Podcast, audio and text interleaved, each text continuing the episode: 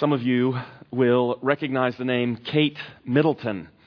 She is uh, a princess now. She married uh, Prince Harry, and he is in line to be King of England one day. What you may not know is that when Kate Middleton was 13 years old, I recently heard a, a British pastor tell this story. When she was 13 years old, her parents sent her to a school that was um, it was, a, it was a girls' school, and the girls at that school were not nice people. They were not nice young ladies. And um, in fact, it was probably Kate Middleton's experience at that school that led her to initiate a program against bullying when she became, when she, after her uh, marriage. Um, the, the, once, she, once she married Prince Harry, uh, the reporters, you know, being who they are, doing what they do, they dug around in her history, and they found out that she survived. At, when she was 13, she was sent to this school, and those of us who are older, we can think back to all the changes that were happening to our emotions and to our bodies when we were that age. She was sent to this school. She lasted a term and a half. And they, they interviewed classmates, and, and she had classmates who, one of them said, she was regarded by our peer group as a non entity. Not only are they not very nice, they're not very smart, are they?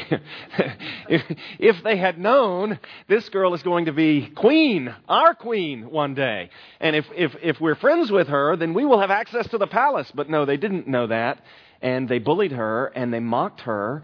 And another one of her classmates uh, reported that there was a day that she recalled um, passing through a hallway and finding Kate Middleton seated on some stairs, just weeping her eyes out.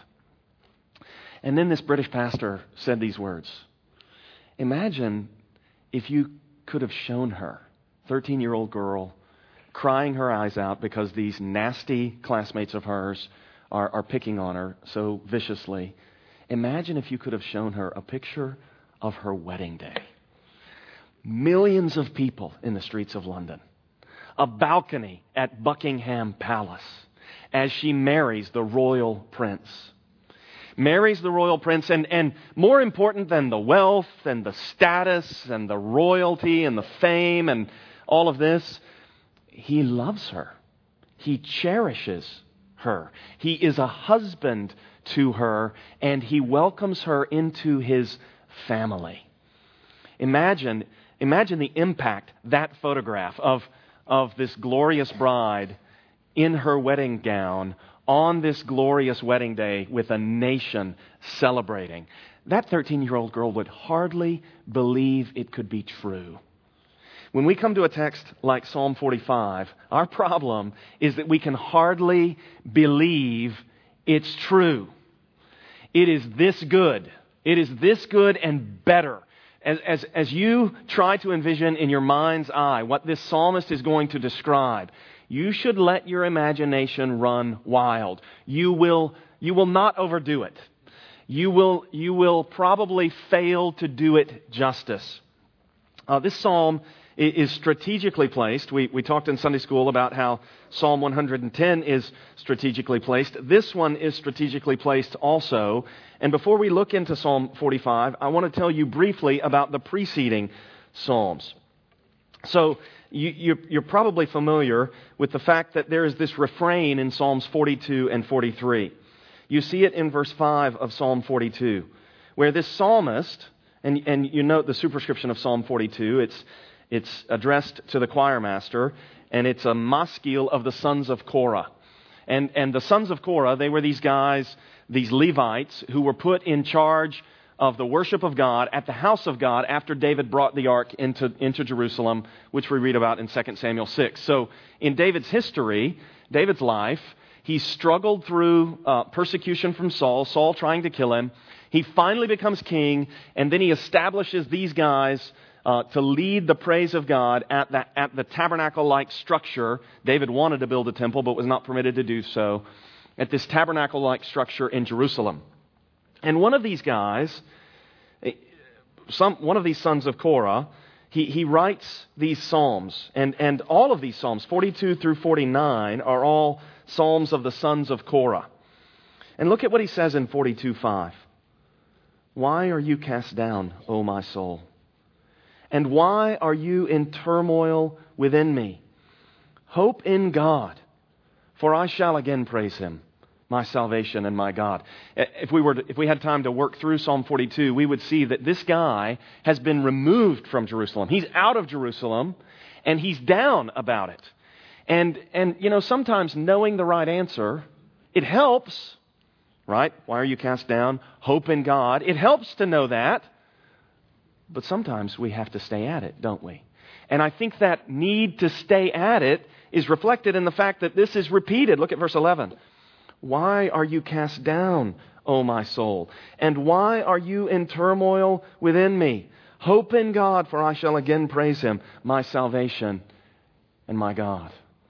I wonder if you can identify with this psalmist. I'm suggesting to you that the reason this psalmist keeps repeating these words is because he knows they're the right answer and it doesn't feel like it's working.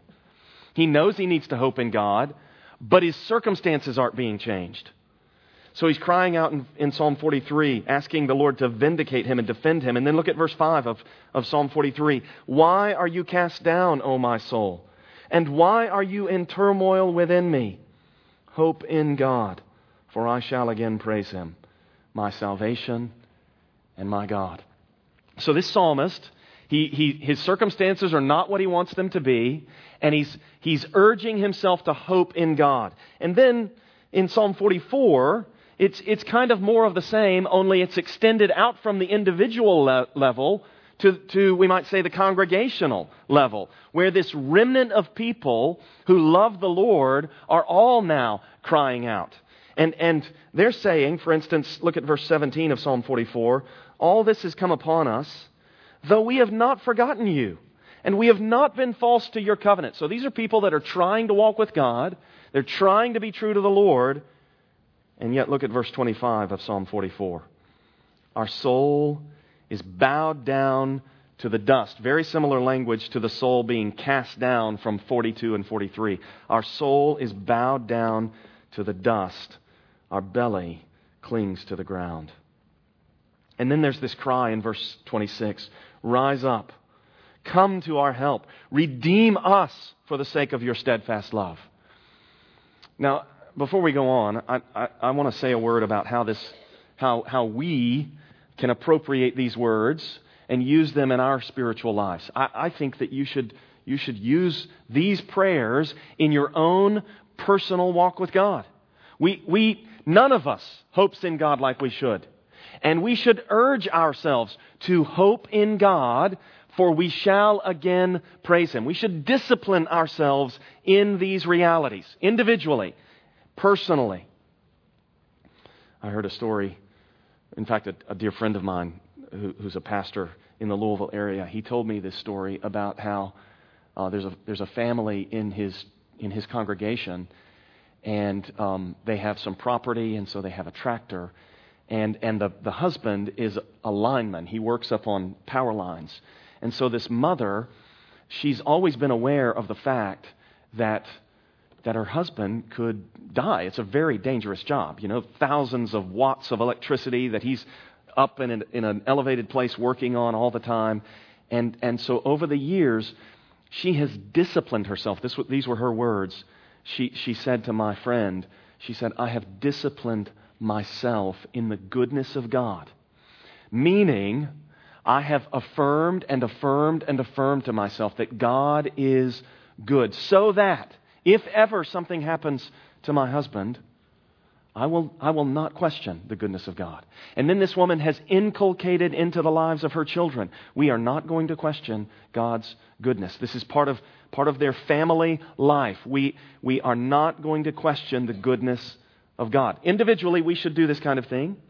And then when we look at, at, at, at, our, at our church, you know, it's so encouraging to see a room like this that's full of people earnest for the Bible. But we're a small fraction, aren't we, of the wider society. And there are so many people that are they're seeking what can only be found in knowing God. They, have got this infinite yearning within them that will only be satisfied by knowing the infinite God. And we do everything that we can. We plead with them We tell them we love you, we're for you, we want you to know satisfaction. And they respond to us the way that my father in law recently responded to me. My father in law is not walking with the Lord. And I've been married to my wife for 20 years now, and for 20 years we have been trying to make progress with him, sharing the gospel with him. And early on, there was a, a time at dinner when, when um, a, a, a window opened, and I said to him, Do you ever think about what happens at the end of life? And he immediately shut it down. He said, I am not interested in entering into a spiritual conversation with you and Jill. And, and my wife was there, and she just redirected the conversation, and we just went right on loving him and trying to celebrate him and trying to build a strong relationship with him. And that's borne fruit over the years. And over the years, as crazy things like terrorist attacks have happened, he's asked me about religion, and he's asked me about the difference between Islam and Christianity. And so he's heard the gospel a lot from me. And recently, we were in their home, and, and we were having one of these conversations, and I said to him, you know what I want for you. I want you to find your joy and satisfaction in knowing God. You were made to know God. And, and I want you to have the fullness of joy that can only come by faith in Christ, by the power of the Holy Spirit, knowing God. That's what I want for you. And he goes, I know you do. and then he went on about his business.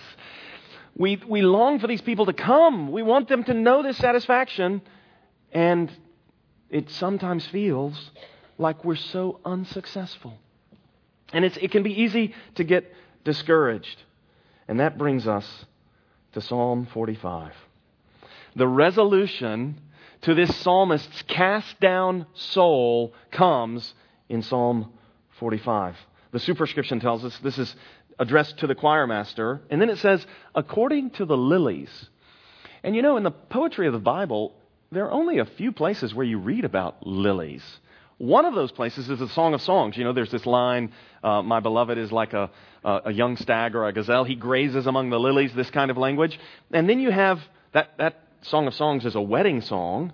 And then you have this psalm, which is a wedding psalm. And there's this mention of these lilies. I think it's a, a kind of connection between uh, Psalm 45 and, and Song of Songs. And then it's called a maskil. That word maskil, in Hebrew, that's a Hebrew word. And um, it has to do with causing wisdom. So I, I, think that we can say this psalm is intended to cause wisdom. Look at verse 1.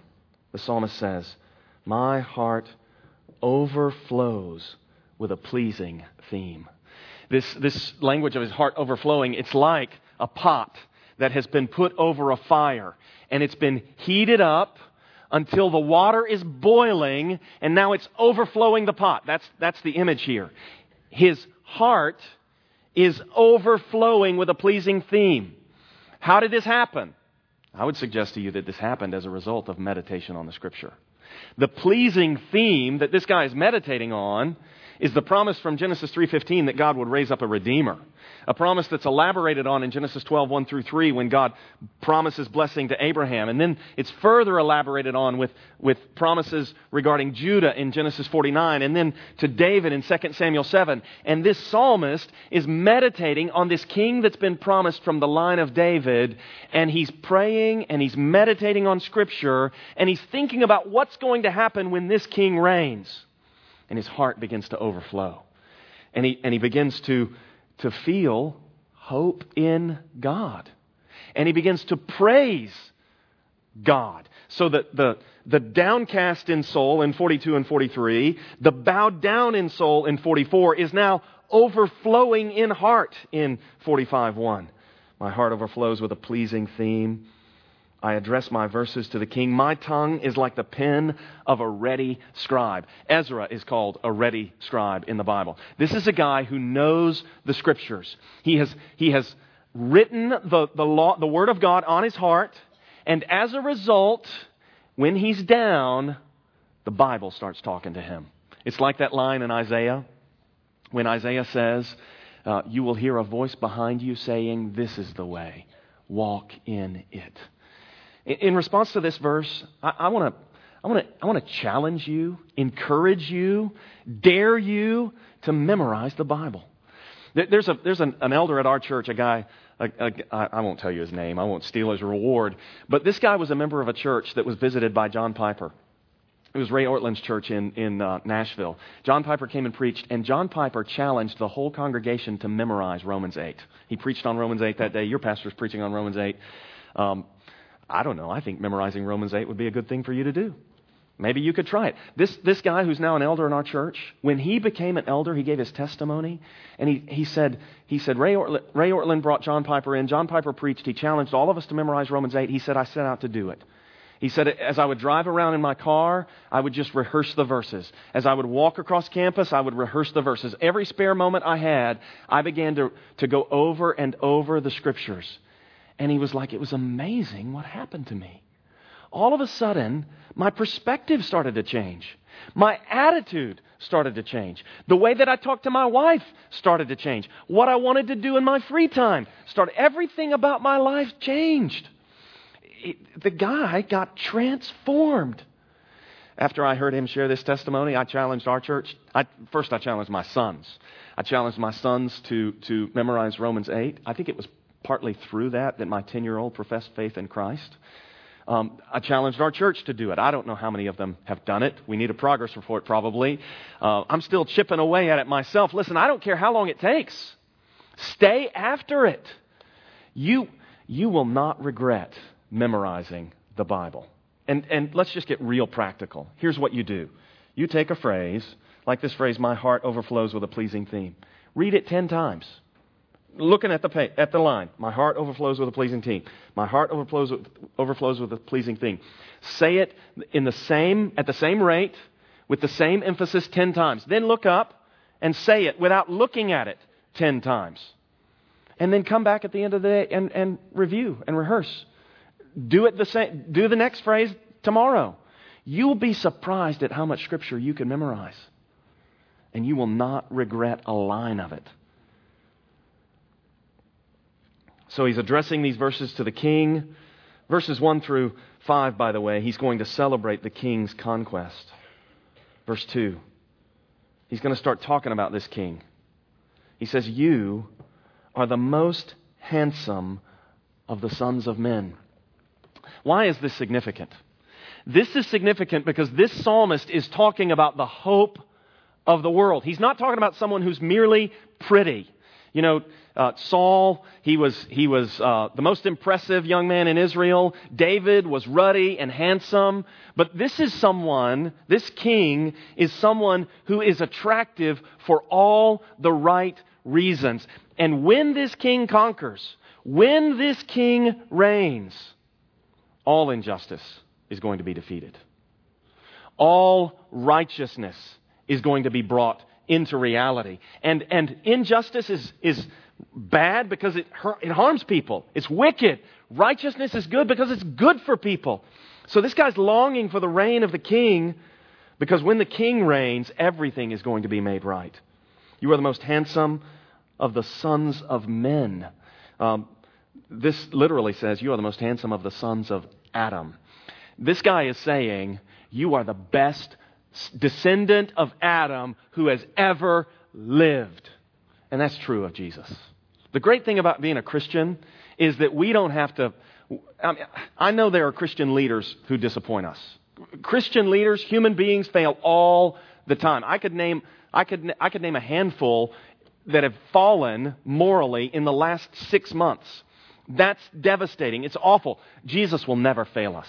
Jesus will never fail us. And anytime we're interacting with someone who's, who's jaded or, or discouraged about Christian leaders, you know, all we have to say is, look, it's, it's the righteousness of Jesus that upholds the standard, right? It, it's the, we get this idea of what's right and wrong from Jesus. So we, we shouldn't go away from Jesus because Jesus' people fail to live up to Jesus' goodness. Jesus is still good. He will never disappoint us. Verse 2 You are the most handsome of the sons of men. Grace is poured upon your lips. Therefore, God, your God, has blessed you forever. Grace is poured upon your lips. I, I don't know if you have this experience sometimes um, listening to someone sing, or I, I, was thinking about this recently when I heard um, a Lecrae song the guy just has this melodious way of speaking. It's, it's attractive. It's like it, it's, it's mesmerizing. The way that he says words. I think you could probably say it's about Eminem too. Maybe we're not supposed to talk about him. Sorry for mentioning him. But, but it, it's this catchy and, and attractive way of speaking. And what's being said about the future king from David's line here? Grace is poured upon your lips. Not only is it attractive and mesmerizing, but also this is God's grace that is communicated from His lips. There, there's a power in His words. Jesus says in John 6 63, He says these words He says, The flesh profits nothing. My words are spirit and life. I think what Jesus is saying is people that hear my word, they, they experience new life by the power of the Holy Spirit. That's grace operating out of his lips. Grace is poured upon your lips, therefore, God has blessed you forever. God has blessed you forever. What does this make, it, make you think of in the Bible? Genesis 12, 3 is what it makes me think of. Maybe it's 12, 2. It's 12, 1 through 3. I will bless those who bless you and him who dishonors you I will curse. God has blessed you forever. Jesus is the descendant of Abraham through the line of Judah, through the line of David, and he is the one who's going to bring to pass the blessing of Abraham. And so now the, the psalmist starts to cheer the king on in verse 3.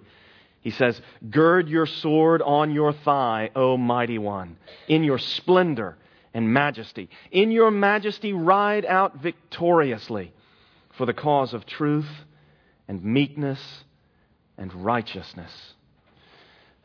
I was listening the other day to this biography of Lyndon B. Johnson, and the author was setting the context of uh, the civil rights uh, legislation that Johnson uh, brought to bear. And he was talking about those African Americans in the South, the Deep South, who staged these sit ins where they went to the counters and they, and they sat on those stools and they refused to yield their place. And he was talking about how um, the, the, the people, the, the white people, uh, the racists who were trying to remove them, first they squirted ketchup and mustard on them, and then they began to spit upon them, and then they began to drag them out, and then they turned the hoses on them, and then they turned the dogs loose on them, and then they began to beat them with the billy clubs. That's wickedness. That's wickedness. And there will be nothing like that when Jesus reigns. That's what, Jesus, that's what the psalmist is talking about when he says, In your majesty, ride out victoriously. Ride out victoriously to crush all oppressors. Ride out victoriously to defeat all wicked rulers like Hitler, wicked people who, who do awful things in the world. In your majesty, ride out victoriously for the cause of truth and meekness. It's amazing. It's amazing that this psalmist is saying, Gird your sword on your thigh and ride out for the cause of meekness. Jesus is going to wield a killing, conquering sword in meekness. It's amazing. He, he's going to come in power, defeating all his enemies in meekness, with perfect humility. It's amazing how he can do this. Let your right hand, verse 4, teach you awesome deeds. Verse 5, your arrows are sharp in the heart of the king's enemies. The peoples fall under you. You know, if you're here this morning and you're an unbeliever, you need to hear this clearly. Because if you're here this morning and you're refusing to submit to King Jesus, you're, re- we're not saying submit to us. Don't submit to me. Don't submit to the pastor here. Don't submit to the members. Submit to Jesus. Okay? Now, there may be a sense in which submitting to Jesus does need to look like submitting to the pastor or submitting to other elders here, submitting to the, the, the decisions of the church, that sort of thing. But ultimately, you're submitting to Jesus. Okay? If you're an unbeliever and you're refusing to, to submit to Jesus, do you know what you're saying? You're saying, I want him to unleash that sword on me. And, and really, what you're saying is something like this I don't think he's going to do it. I don't think he's going to do it. Maybe you're saying you don't think he's there. And, and what, we're, what we're saying to you this morning, if you're here and you're an unbeliever, is you have the opportunity to turn from that attitude. You know, for thousands of years, this psalm uh, was written probably right at the time when David was enthroned as king in, in Israel, 1000 BC. For thousands of years, people have been hoping in this. You know why? Because for thousands of years, the Spirit of God has been convincing people. And our prayer is that the Spirit of God will convince you by these words this morning. And that you will realize, I'm in danger. I'm in danger of the true King of Israel. But if I will turn from my rebellion against him, and if I'll bow the knee before him and swear fealty to him as my Lord and trust him as my Savior, he will make it so that I'm no longer an enemy. I'm a friend. That's the good news. You can go from being one of the, the, the enemies who's going to fall under him to one who is celebrating his glory and greatness and goodness and meekness and righteousness. And we hope you will. There's nothing we would, we would like to see more today than for you to turn and follow Christ. Verses 1 through 5, we have the king's conquest. It is certain. It's going to happen. God has promised it. The God who made the world raised Jesus from the dead. Jesus is coming back, and he's going to conquer. No one will stand against him. Now, in verses 6 through 8, we get a celebration. 6 through 8 or 9, we get a celebration of the king's throne. Notice how the, the psalmist has been addressing the king from verse 2 on. You are the most handsome of the sons of men. Verse 3, gird your sword. Verse 4, in your majesty. Verse 5, your arrows are sharp. He doesn't turn from talking to the king to talking to God in verse 6 when he says, Your throne, O God. He's addressing the king as God. What does this mean? Um, I think it means at least this there's a close identification between the God of Israel and the King of Israel. Just as there was a close identification between God who made the world and Adam made in God's image and likeness. Okay? I'm, I'm, I'm willing to affirm that wholeheartedly. What I'm uncertain about is whether the psalmist understood, say, in the way we understand, that when the future king from David's line came, he would be the incarnation of God. I'm, I'm uncertain whether or not the psalmist had a full grasp of that, and part of the reason is because even those who were following Jesus, you know, you think of Jesus' disciples, these are guys that believe the Old Testament. They know Psalm 45, they know Isaiah 9 6. But they get on a boat with Jesus, and the storm starts raging, and he calms the winds and the waves. Do you remember how they responded? If they had a fully, fully developed conception that when the, when the Messiah came, he was going to be the incarnation of God, I would expect them to say, naturally, this is what we've been expecting. We've been expecting the Messiah who would come as God in the flesh. That's not what they say. It's like they have to get their heads around this. It's like this is a new development from merely God and Adam in the image and likeness of God, God and the King of Israel being identified with God, to now this King of Israel we've been waiting for is actually the Word made flesh, God in the flesh. So they say, Who then is this that even the winds and the waves obey them? So I think we've got a progress of revelation, but, but what's said here fits with that progress, and we can wholeheartedly affirm, as the author of Hebrews does, that this applies fully to Jesus. Your throne, O God, is forever and ever.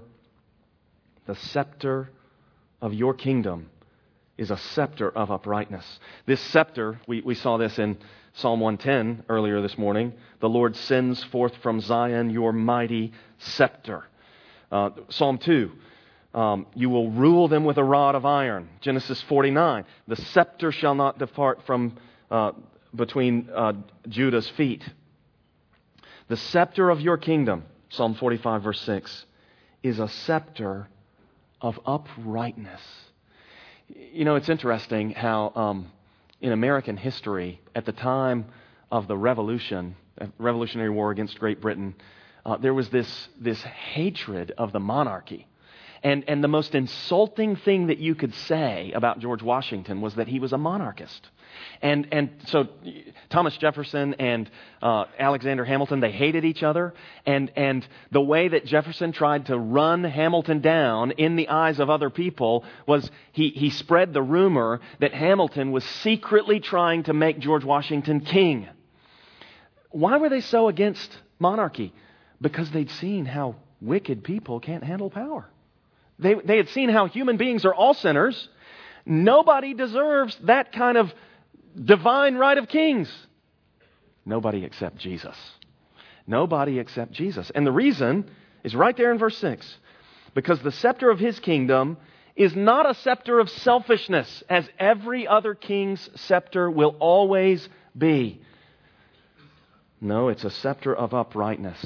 Because, verse 7, you have loved righteousness and hated wickedness. Therefore, God your God has anointed you with the oil of gladness beyond your companions. You see the connection there between Jesus loving what God loves and hating what God hates. Why does God hate things? Because they destroy people's lives. That's why God hates those things. That's why God hates those behaviors, because it ruins people's lives. It destroys relationships. It steals joy. That's why He's against those things. Why does He love righteousness? Because it's the path to joy. And then look at verse 7. Therefore, God your God has anointed you. This is the King of Israel, the Messiah, with the oil of gladness beyond your companions.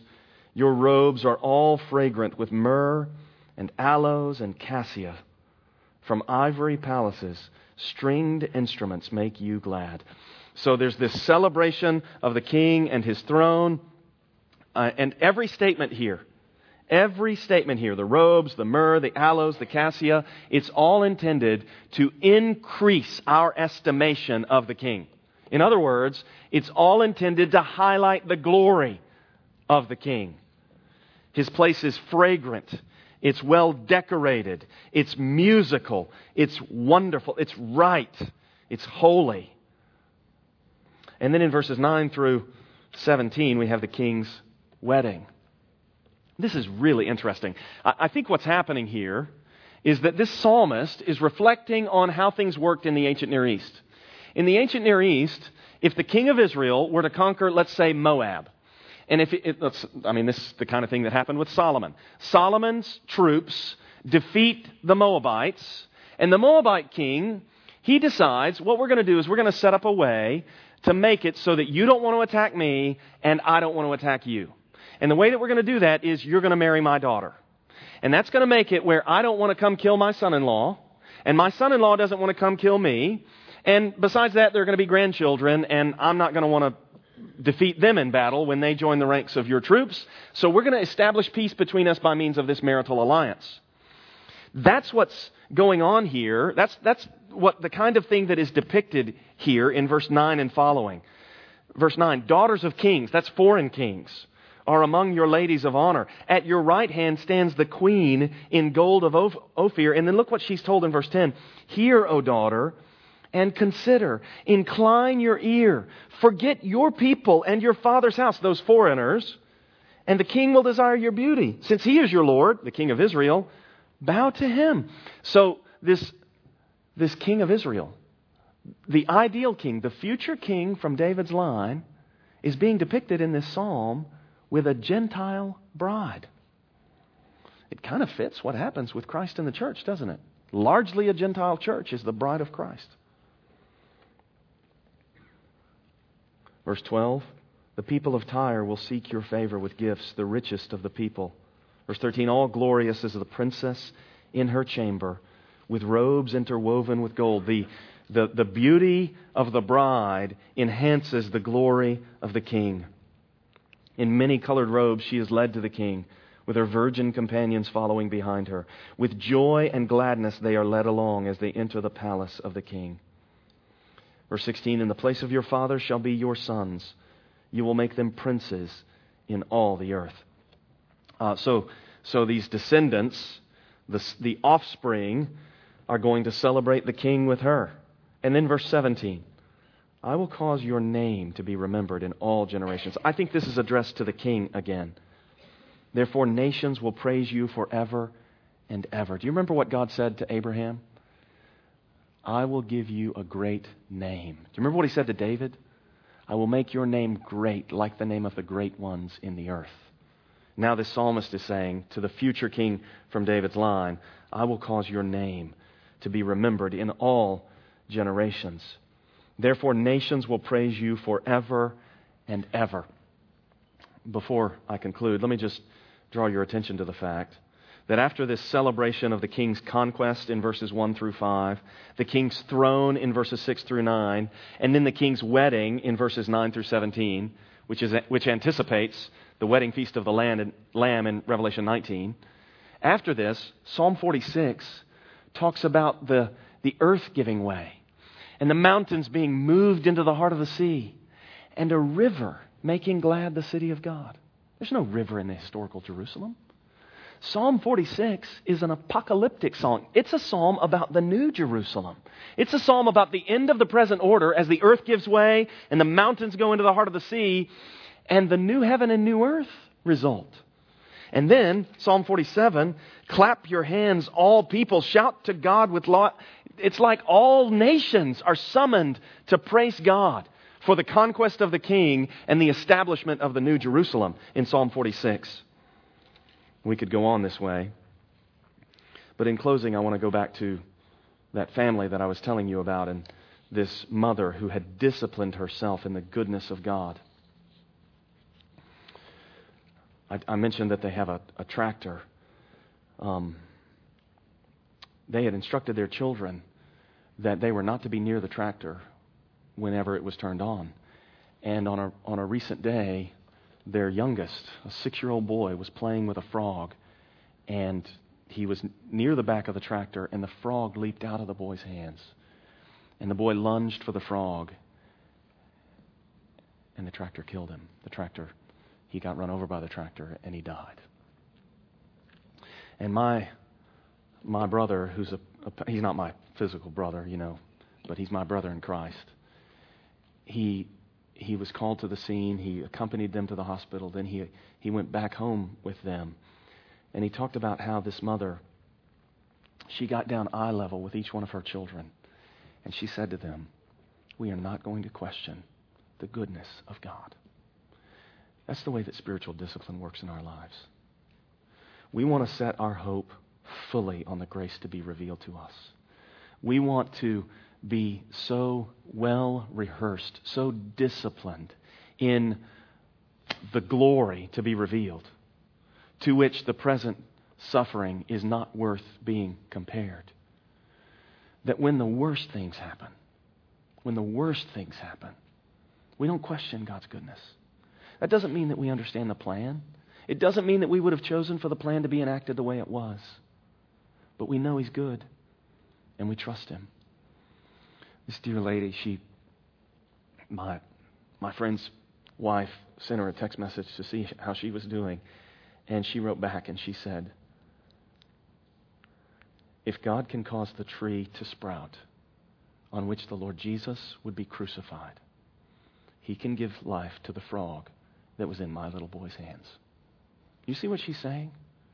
She's saying, The God of the Bible accomplished my redemption.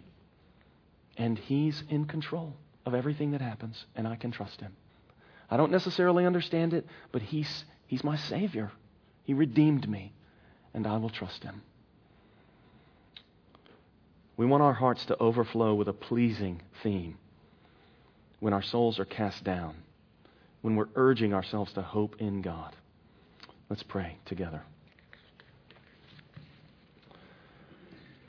Father, you have given to us a spirit of adoption as sons, by whom we cry, Abba, Father, a spirit who helps us in our weakness as we groan inwardly, waiting eagerly for the redemption of our bodies. And Lord, if there are those here this morning who are considering whether they would whether they would give their lives to Christ, whether they would receive Him as their Lord and believe in Him. Lord, I pray that you would cause the Spirit to give them life. I pray that you would cause them to see what we see, which is that there's nobody better than Jesus, nobody more worthy than Him, and there's no better way to live than making ourselves free will offerings for His name's sake. And Lord, I pray that they would turn from their rebellion and follow the Savior.